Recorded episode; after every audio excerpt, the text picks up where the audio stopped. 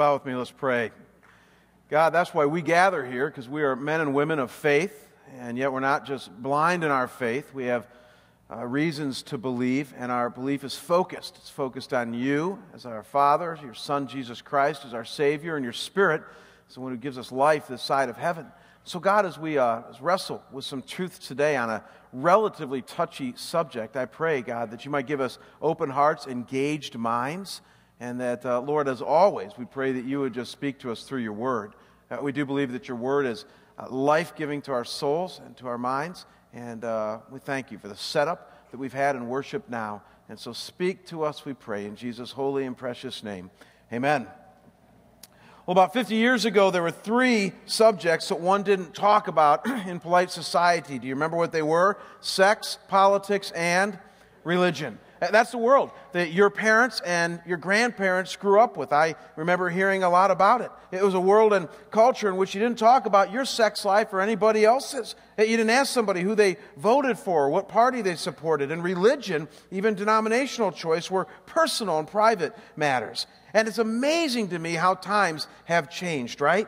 I mean, through the sexual revolution of the 1960s and the 1970s and the rise of modern day evangelical Christianity when Jimmy Carter in the 17, 1970s came out and said he was a born again Christian. And then we had the social issues like Roe v. Wade and prayer in schools that opened up the whole political arena to public debate. I mean, a lot has changed in the world that you and I have lived in. We now live in a world in which you can talk about sex, politics, and religion until you're blue in the face. I mean, they are definitely not taboo subjects in today's culture. But think about it. As these things have become more commonplace conversations at the water cooler or at the dinner table, something has had to take their place as forbidden subjects. I mean, every culture has things that they don't want to talk about collectively in polite society. And though experts suggest quite a few things that we don't want to talk about today, what many put at the top of their list, look up here on the screen, are parenting, money, and death. I think we're onto something here. Uh, that sex, politics, and religion used to be the things you don't talk about in polite society, but now it's parenting, money, and death. I mean, folks, I realized 20 years ago when I got my first pastor position in a church that most parents didn't want anybody telling them how to parent nor discipline little Billy and Susie. Do you remember when that changed? I mean, when I was a kid growing up, if my neighbor caught me doing something in his yard, running through his yard or whatever, and he didn't like it, he'd grab me by the neck, swat me on the back behind, and then take me to my parents. And my parents didn't call family services or the cops or anything like that. They'd apologize for me, and then they'd discipline me themselves. I can't even imagine doing that to one of my neighbor's kids today. Can you?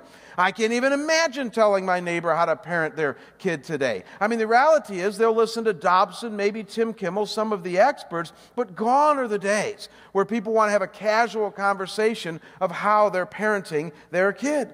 And I don't know if you've noticed or not, but you also don't go around asking people today how much they make or how much their house cost or how much that new Porsche set them back. I mean, these are kind of awkward questions, to say the least. Money's okay as a subject on Bloomberg.com or Fortune magazine or a personal conversation with your financial advisor, but there aren't too many conversations outside of that on a personal level. And for very different reasons, tell me if this also isn't true, death is not something that the average modern 21st century American wants to talk about. I mean, we're skittish about talking about death. And I believe that one of the reasons that this is so is because our modern culture, with all of its technological and medical advances, has been able to prolong life, right? We've been able to cheat death. We've been able to at least put it off a couple of decades, more so than our ancestors ever could. I mean, some people don't realize this, but you know, if you were during, fighting during the Civil War 150 years ago and you got shot in the arm, there's a really good chance you would die of an infection. Or, or say if you were living during the Civil War times back 150 years ago and you had eight children, there is a good chance that one or two of them, statistically speaking, wouldn't see adulthood. In other words, just three or four generations ago in our culture, people were faced with death as a daily reality all the time. They had to face it head on. They didn't have any choice. And though we've been obviously not been able to get rid of death, we live in a culture now that because we've been able to prolong it, we don't want to talk about it very much. In fact, quite frankly, we'd like to be able to cheat it some more. I mean, our culture today is obsessed doing all we can to deny aging and to put off death's timelines. Have you noticed that? We get facelifts and tummy tucks as we get older. We spend billions on creams alone to get rid of those aging lines. We even replace body parts like knees and hips and hearts and kidneys, all in an attempt to live longer. And don't get me wrong, folks, it's certainly not bad that we do this. I mean, I think it's actually pretty good and fine. But let's face it, we do all of this without ever really wanting to talk about our eventual death. We just want to prolong it and even avoid it. And I think there's some things we're going to see as we go along this morning that's unhealthy for the human soul about that. You know, one of the things that really has clued me into this over the years that lets me know that our culture is this way is that even doctors who are around death all the time don't really want to talk much about it. I'm not saying all doctors, but, but many of them. I mean, when was the last time your doctor said to you, you know, why put that stent in? I mean, with the way that you eat, it's a losing battle anyway, so why don't we just call it a day and send you over to the other side? And if you know Jesus, it's not going to be so bad anyways. I mean, when was the last time you ever had a doctor say something like to you? They don't. Even when they give you the bad news that you're going to die, they don't say, hey, dude, I got some bad news, you're going to die. What they say is, well, there's nothing more we can do, right? Well, there's just nothing more we can do. And sometimes I want to say, why don't you just say it? You're going to die. You're going to die. Your time is now. I mean, you know, really, when you think about it, folks, because we don't want to talk about death in our culture today, there's only two people left that are going to talk about death, and that's pastors and undertakers, right? I mean, like pastors and morticians are the only people that you find talking at all about death, and undertakers do it because they have to. You pay them to talk about death. And the cool thing is, I don't need to be paid to talk about death. If you're a Christian, neither to you. We get to talk about death, and quite frankly, uh, death has some pretty good things to it, as we're going to see as we go along today. Billy Graham, the great evangelist who has never been known to be all that funny, uh, once said something with a tint of humor in his voice that I found funny. He said this look up here on the screen. He said, Death is the most democratic experience in life because we're all going to get a chance to participate. Uh, death is the most democratic experience in life. You're all going to get a chance to participate. If there was ever a reality based statement, that's one. And it's a true statement. Because though you probably aren't going to hear about it being talked about at work, you're not going to hear about it on Fox News or CNN.com this week, and certainly probably not going to hear about it from even doctors and cultures today. The reality is, is, is that someday each and every one of us are going to die. But we're going to die. And it might be real soon. It might be a long way off. None of us knows for sure. But we do know that it's going to happen someday. And we might as well talk about it now so that we can deal with it when it comes. Doesn't that just seem to make sense? And thankfully, the Bible, the book that you and I rally around, doesn't shy away from this subject at all. We'd be kind of shocked if it did, right? I mean, it's a book about God and the afterlife and human beings, so if it didn't talk about death, we'd be kind of suspect, but it does talk about death. And in an ironic way, get this, the Bible tells us very life giving things about death. Isn't that ironic? It gives us life giving truths about this thing called death. And probably one of the most honest and forthright comments about death is found in the book that we're studying this spring here at Scottsdale Bible, the book of 2 Peter. It's not a very long statement about death, but it's right to the point, very helpful for you and me in talking about death, and it's found in 2 Peter chapter 1, verses 12 to 15. So if you brought a Bible, I want you to turn to 2 Peter 1, verse 12. We're going to read up through this verse 15. If you didn't bring a Bible, the scripture will be up here on the screen in just a second here. And let's read along. We're going to park pretty much in front of this scripture for our time today. And we're going to look at one more as we wrap up here in a little bit. 2 Peter chapter 1, verse 12. He says, Therefore, I intend always to remind you of these qualities, though you know them and are established in the truth that you have. I think it's right, as long as I'm in this body, to stir up by way of reminder, since I know that the putting off of my body will be soon, as the Lord Jesus Christ made clear to me. And I will make every effort so that after my departure, you may be able to at any time to recall these things. Now, folks, it is hard not to miss the poetic and repeated theme Peter gives us here uh, about death. He says, As long as I'm in this body, and then he says, The putting off of my body is going to be soon, and then after my departure, which assumes that he's going somewhere. Don't miss this. Three statements, all about the putting off of one's body and going somewhere else. And contained in this, as far as I can see it, is a two part challenge that Peter gives to you and me, two critical things that he wants us to know about death that is more than going to prepare us for that day when it comes for you and me. And I'm going to give it to you all in one statement here now, and then we're going to break it down. And here's a statement, and that is that we need to face our own death head on with loads of hope. I think that's a challenge Peter's giving to you and me to face your own death head on. We'll see what that means in a minute, and with loads of hope. This is why I call it life giving. And so let's break this down into bite sized chunks. First, notice that he's telling us that we can face our own death head on. We can face our own death head on. He, he, says there in verse 14, he says, I know that the putting off of my body will be soon, as our Lord Jesus made clear to me.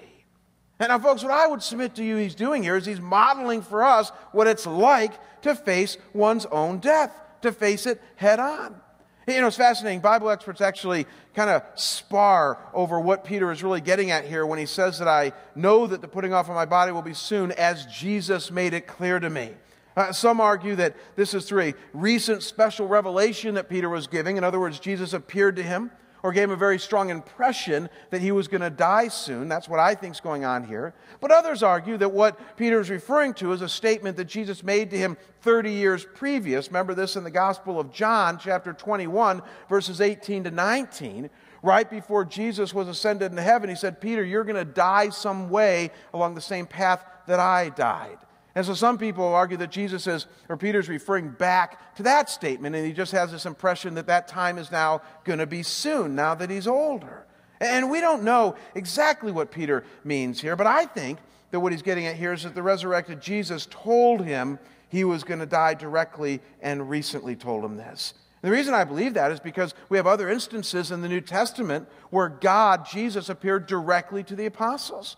In 2 Corinthians 12, we have Paul saying that Jesus appeared to him directly and gave him some special revelations. I mean, these guys were writing, writing the New Testament. So, of course, God would appear to them at times. And I believe God did this with Peter. And yet, quite frankly, it doesn't matter. Because whether you believe that what is happening here is that Jesus told this to Peter 30 years ago and that he's now conjuring it up, or whether you believe, like I do, that Jesus actually made this known to Peter more recently that he was going to die, Either way, what we read is that Peter is saying he knows he's going to die soon, like real soon, and notice that he's not in denial about it. He's not depressed. He's not freaking out and somehow trying to prevent it. No, he's writing a letter talking freely and positively about it, facing it head on. And I think there's something in this for you and I. I think there's a great challenge here in the form of some wonderful modeling that Peter is giving us to face our own death with the same honest, positive perspective. I guess what I'm trying to say, folks, is that I think Peter's response to the news of his impending death is awfully dissimilar to how so many today respond to their death, even to those who might have been faced with their own mortality and death through a sickness or an illness and there's a great challenge to you and me to not do that, but to face it head on without denial, without being all bummed out, and without freaking out and somehow trying like crazy to ward off what is going to be inevitable someday. And don't get me wrong. I'm not saying that we shouldn't fight to live or that if you have a physical ailment, you shouldn't do all you can to treat it so that you might live longer years with your family and loved ones. Of course, we should do that. I'm simply suggesting that there's a difference between, on the one hand, desiring to stay here and live and even fighting to do so, and yet, on the other hand, not being able to face your own death head on when the day finally comes. And I would submit to you that many, if not most Americans, and even many Christians, are really good at the former and we're really bad at the latter. In other words, we're really good at fighting death, we're not really good at facing death. And just take it from a guy who's been a pastor now for 20 years, a Christian for 25 plus years that I've walked so many people, as we're going to see, through right up to death's door. And I've been amazed at how many of them really weren't prepared to face it head on. That anxiety and fear and terror of the unknown grip their souls, even those who know Christ and have been following him. And, and it's just not the way it's supposed to be. There's a famous poet a few years back, Dylan Thomas, who said this. He said that death is about going gentle into that good night. Death is going gentle into that good night. And I think that's the mantra of Christians. That when we die, we go gentle into that good night. From this perspective, it seems like a night, but it's a good night. As we go, as we're going to see in a minute, to be in the arms of our Savior and of our Father. The first part of Peter's encouraging challenge to us when it comes to death is that you and I have the capacity to face it head on. No denial, no depression, no anxiety needed. Now, once you get this, once you get the idea that you can and should face your own death head on, the only question remains is how? I mean, how, Jamie, can we face death so squarely? I mean, what is it that could allow us to be non denial oriented and not depressed and all that anxious about the prospect of an impending death? That's the key question. And, folks, I want you to know I'm a realist here. I really am. I mean, I know most people, even many Christians, are very fearful of death. I've walked people right up to its door. My first pastorate, I walked a 28 year old man with AIDS right up to the door of his death. And my last pastorate, a 39 year old woman dying of cancer, an eight year old son, right up to the door of death. Right before I left Cleveland, I journeyed with an older man who had ALS right up to the door of death, and countless others. I mean, I've been there, and I know that there are some people who are very fearful of death itself, others fearful of the process of dying, still others who had kind of a quiet reserve based on a lot of unknowns. And yet, it's certainly not uncommon for people to feel anxiety, even terror, and that's what makes it so hard to face death head on. And so, in light of this, I want to share with you a second key thing that I believe Peter is getting at here, that I believe was the blaring background noise of the entire theology of death that surrounded him in the Bible, something that can add a tremendous amount of peace and courage as you and I face our own death someday. And here it is, look up here on the screen. And that is to learn to approach death with an assurance of your eternal destiny. You can do this. You can learn to approach your death, even now, if it's years and years away, with an assurance of your eternal destiny. And I promise you, if you can do that, you can go into that gentle night, as Dylan Thomas writes about. And that's exactly what I believe Peter is getting at here. He's challenging us to develop a theology, a deep, strong, abiding surety of death, of where we're going and why. Uh, to be sure, I want you to look again at the passage before us here that Peter writes about here. And, and his word choice of describing his death contains the clues for you and I. It's very interesting, if not revealing. Look again at verses 13 to 14. He says, For as long as I am in this body, and then in verse 14, he says, Since I know that the putting off of my body will be soon. And so don't miss it twice there. He mentions this idea of a body that he's right now in, that he's going to be putting off soon. Very interesting picture. Uh, the Greek word that Peter uses for body here, that he wrote in in the original language that he wrote this in, is the Greek word skenoma. Skenoma, a fascinating word for Peter to use. It's not the usual Greek word that the New Testament writers use for body. That would be the Greek word soma. We have a youth group here called, or a singles group called Soma. It used to be called Soma North. One is at the North Campus. It means body, body of Christ. Peter didn't use that word for body here. He uses that word skenoma, which is a more rare word that, get this, literally means tent or dwelling. It carries with it the idea of some kind of outer structure, picture that, some sort of external housing that serves to protect what dwells in it a tent or a house. And so the question becomes well, what dwells in this tent or this external housing, Peter, that you're about to put off? And we know what he's thinking because in his first letter he mentions it, and then in the next chapter that we're going to get to in a couple weeks, he mentions it, and that's his soul. His soul. Uh, don't miss that immaterial, eternal part of him that makes him in the image of God, his soul. That's what he's saying lives in this outer tent, this body. And folks, theologians call what Peter is talking about here a body soul dualism or a body, soul, spirit triad if you factor in some other scriptures. But it, it basically gets you to the same place. It simply refers to, to the fact that all human beings, because we are made in the image of Almighty God, are both material as well as immaterial in nature. In other words, we have temporal and finite bodies, but we also have immaterial and eternal souls because we're made like God. It's a body and a soul. That's what makes us human. That's what makes us physical and spiritual. I love how one Bible expert commenting on this passage years ago says this. Look up here on the screen. He says, The natural body is but a tabernacle for the soul, a tent to dwell in during our earthly pilgrimage, not a permanent habitation. Uh, so, track this it's a body soul dualism. In a very real way, Peter's mindset was I'm not just a body, I'm a soul inhabiting a body an eternal soul inhabiting a very non eternal temporal body. And his point is that all human beings, including me and you, are made this way. That we are all eternal souls housed in temporal bodies, and that once you get this, your view of death is radically altered. Because you don't see death as the final end now as simply the destruction of your body six feet under, lights out, but you see death more as the shedding of your temporal, fragile body, and now your eternal soul moves on to God, your Maker, and the one who has offered you redemption this side of heaven. That's why Peter can so confidently and boldly say, As long as I am in this body, I'm putting off my body. And then I love how he says it after my departure. And again, if you're tracking with this thing with open mind, you say, What do you mean after your departure? I mean, where are you going? And he answers that for us. He says, I'm going to be in heaven with my Father and with his Son Jesus and with the Holy Spirit. I mean, that's what he's saying here. And folks, that's why I read his challenge to say to you and me learn to approach death with an assurance of your eternal destiny. Because we're all eternal souls housed in temporal bodies, and we're all going to live eternal, eternally. That's the biblical mindset. But notice, however, that I read Peter's challenge to us to approach death with an in assurance of your eternal destiny. Now, listen close. Do you see that word there? An assurance of your eternal destiny.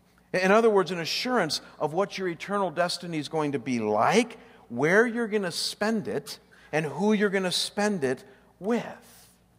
You see, one of the things that the Bible makes clear, folks, and I mean so life givingly clear, is that each of us can have solid assurance of our eternal destiny with God when we understand the gospel of Jesus and take him up on his offer to spend eternity with him. And some of you are saying, What are you talking about?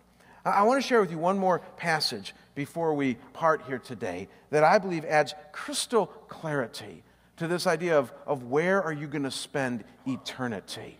And it's very, very positive in nature. It's 1 John 5, verses 11 through 13. And so look up here on the screen or turn there in your Bibles and, and, and look at what 1 John 5, 11 through 13 says. It says, And this is the testimony that God gave us eternal life, and this life is in his Son. Whoever has the Son has life. Whoever does not have the Son of God does not have life. I write these things to you who believe in the name of the Son of God, so that you may know that you have eternal life. Uh, think about that last phrase there. I write these things to you who believe in the name of the Son of God so that you may know that you have eternal life. Link together right there in your mind believe and know. I mean, folks, these are the two connecting rods of assurance. Namely, that when you believe in Jesus Christ, when you trust Him as Lord and Savior, the only one capable of forgiving your sins, then John says you can know that you have eternal life. So, how do we know where we're going? That it's not just eternal, but eternal happiness with God?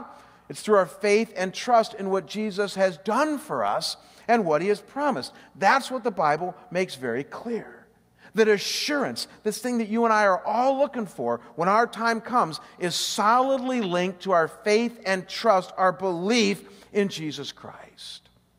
And all I can tell you, folks, is that this works. That for countless individuals that I've observed over the years, when their time has come to face their own death, when they have faced it head on with the assurance of where they're going because of their faith in Jesus, that they have died with loads of peace and hope in their soul. And it really works. Uh, when I was uh, pastoring back in Cleveland for this previous six years before I came here, I, I met a gal right when I moved to Cleveland that I will never forget as long as I live. Her name was Tina. And Tina has a, was a barber, not a hairdresser. She made that very clear to me. I'm a barber in the little town that I was pastoring in. And Tina was one of these larger than life, very rough cut individuals. She had been a Christian only for a few months when I first met her. She had just come to Christ as I moved to town, and she'd come from a very, very difficult background. I mean, Tina was the kind of gal who had two children from two different men, and, and she was a barroom gal, and, and again, very rough, and just what you see is what you get with Tina. But her life had recently and drastically changed as she had given up a, a lot of the decadence of her life. She was 39 years old and had an eight year old son, and, uh, and now her life was radically changed through coming into a relationship with Christ. And she was excited about it, and everybody that knew Tina knew about this. And so when she first met me, because she was coming to the church, she said, Pastor, I'm going to start cutting your hair. In fact, I blocked out an hour for your first haircut because I also want to tell you my testimony. It was the shortest haircut, or the long, yeah, shortest hair I'd ever had, and the longest haircut that I've ever had. And Tina just, man, she blessed me. She just cut my hair and told me her whole story. It was an amazing story of her coming to faith. And uh, it was really exciting. At that point, about two months later, she also met the love of her life, Gordon, and I got the wonderful opportunity to marry them. And their wedding was one of the most honest, raw weddings I've ever done. I mean, it was, it was definitely a redneck wedding, but it was one of the most honest, raw weddings I've ever done. I loved it. Halfway through the wedding, I kid you not, I wouldn't believe it, I didn't see it. Halfway through the wedding, they stopped the ceremony, they hit the play button on their boombox and played the Newsboys, like some rockin' Newsboys song, and Tina just stood up there with her hands extended high, and Gordon, they just worshiped God to this boombox newsboys song right in the middle of their wedding. It was a touching moment. I thought, well, now I've seen it all. And, uh, and, and they were on their way. A nice eight year old boy now had a dad. Three months later, I got the call from Gordon, and he said, Pastor, it's bad. And uh, Tina had gone to the hospital. And you see, Tina didn't have health insurance before she met Gordon. She was one of those 30, 40 million people that we read about that don't have health insurance. She could never afford it. Now that she married Gordon, she did. And she'd had back pain for two years before she met Gordon. I'd known about that. And every time she went to the emergency room for back pain, they said, well, it's probably a slip disc or something like that, and gave her some meds. And now that she had health insurance, they did an MRI, and she had stage four advanced cervical cancer, and it had spread into her bladder. And uh, outside of a miracle, they said, there's not a lot we can do. And so they sent Tina home, and they did some radiation and some chemo, but let's just say that the next year of her life was, was not a good year at all. I mean, I journeyed with Tina, and there was a lot of pain, a lot of discouragement, as you can imagine, just a very, very difficult road for her. I mentioned earlier that Tina was a gal who was full of life, and even though death was coming upon her, she was still full of a lot of life. I mean, just a lot of honesty. I'll never forget one moment when I went to visit her. We would spar back and forth because she didn't accept lightly the little, you know, Christian things that I threw around her. She would always fight me on and fight back. And, and one day I said something to her in a very challenging mode, and I turned my back for a second, and I caught out of the corner of my eye that she had, had, had given me a gesture that you give to people when you drive. Do you all know what I'm talking about? I mean, I was shocked. I really couldn't believe it. I, I and I said to her, I said, did you, did you just do what I thought you did?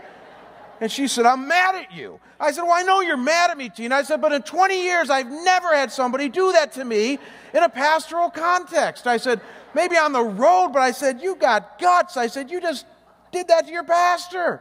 And she said, Well, I'm mad. And she said, And by the way, I see you more like my brother, who is a pastor, which I thought was kind of cool. And she said, And I do that to my brother all the time. And so I thought, Okay.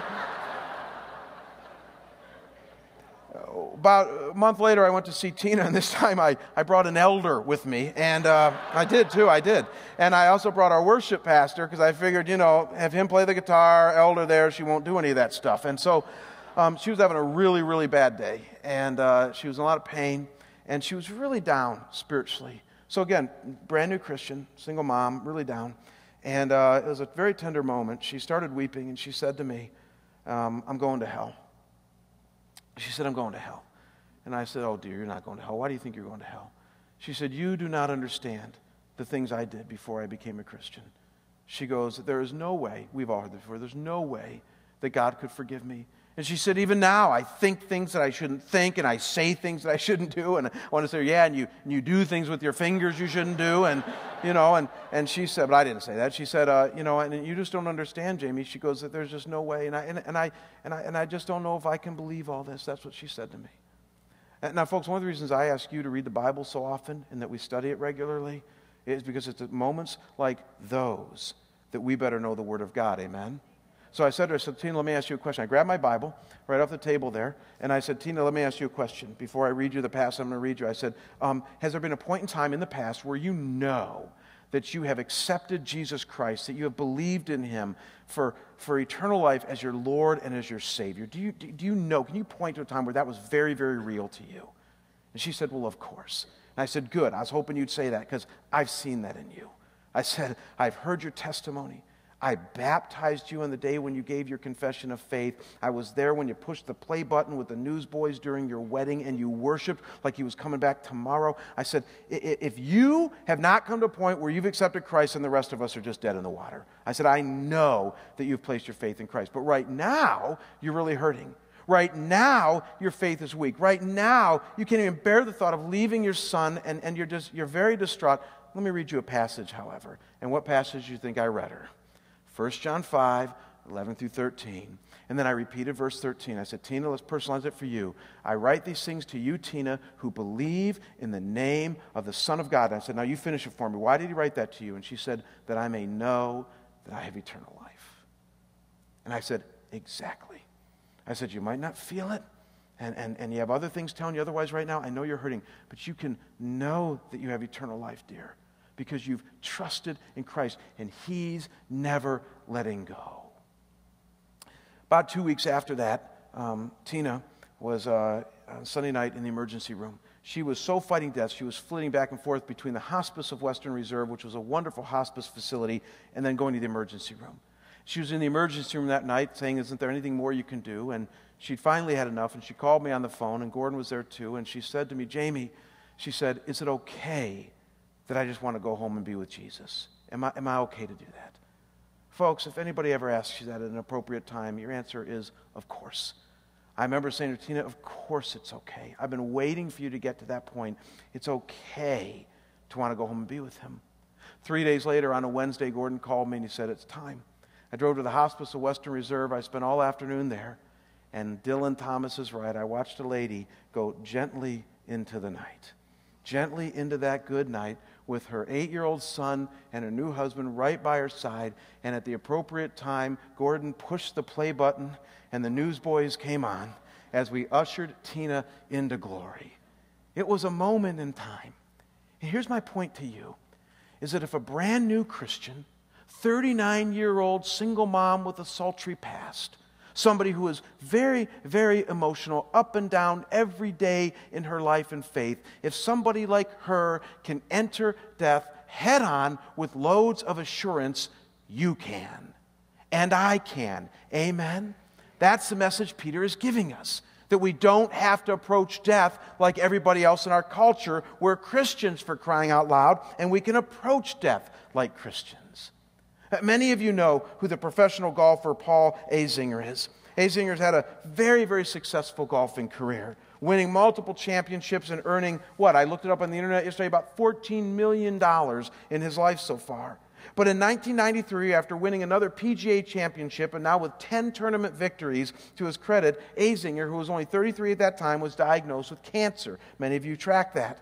And as you can imagine, this rocked his world. Listen to what he wrote at that time. He said, A genuine feeling of fear came over me. I could die can- from cancer. He says, Then another reality hit me even harder. I'm going to die eventually, anyways, whether from cancer or something else. It's just a question of when. Everything I accomplished in golf became meaningless to me. All I wanted to do, he says, was live. And so, like any of us would do, fight cancer he did. And eventually, as you guys know, he beat it. Good news for him and his family. But interestingly, his battle was not over yet because you see, he had faced death head on, but he was still terrified of it, and he didn't have a lot of peace. And at this time, he was in a Bible study on the tour being led by a man by the name of Larry Moody. And one day, in talking about death to Azinger, Moody said this. Look up on the screen. This is a great quote. He said, Zinger, we're not in the land of we're not in the land of the living going to the land of the dying. We're in the land of the dying trying to get to the land of the living. Azinger says at that moment his entire, entire perspective changed. He realized that his mindset, even as a Christian up to this point, had been that I'm kind of in the land of the living looking to die some way. And he said, No, now I see it for what God intended it to be. I'm in the land of dying, those who are dying. This world is wasting away. I'm trying to get to my final home, the land of the living. And it was at this point that he began to understand understand that death doesn't need to be denied, feared, or even avoided interminably. In fact, listen to what he would eventually write. These are life giving words. Look up on the screen. He finally concluded I've made a lot of money since I've been on the tour, and I've won a lot of tournaments, but that happiness is always temporary. He says the only way you will ever have true contentment is in a personal relationship with Jesus Christ. I love how he ends it. He says, I'm not saying that nothing ever bothers me and I don't have any problems, but I feel like I found the answer to the six foot hole. Isn't that great? I feel like I found the answer to the six foot hole. And so, the question I want to leave you all with here today is if you found the answer to the six foot hole. I think that's the question that all of us need to contend with in life. Because Billy Graham's right. Let's, right. Let's go back to the beginning. Someday, all of us are going to get to participate in this thing called death. That's a given. We have not been able to find a solution to this thing called death as far as keeping these temporal bodies alive more than 80, 90, maybe 100 years, right? And the reality is so, all of us are going to die someday. That's just a given. But we still have to have the answer to the six foot hole problem, and that is what is your eternity going to be like?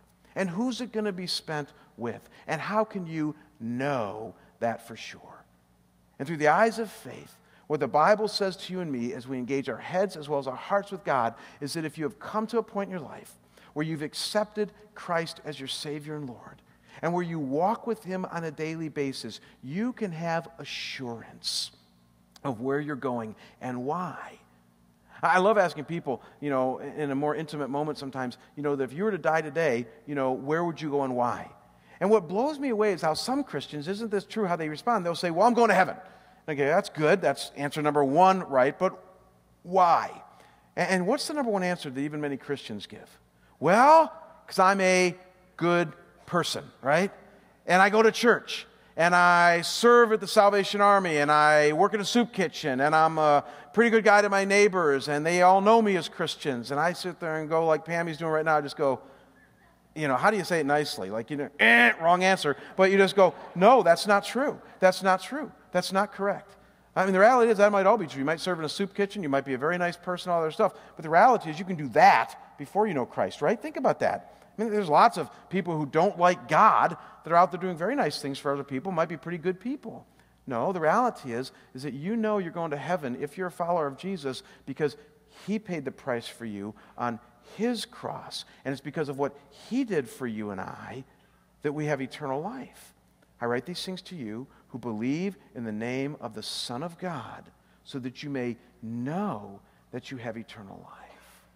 Let's pray. Father, if I don't miss my guess, there are some of us here today that uh, need to do some business with you when it comes to the assurance that we have of our death.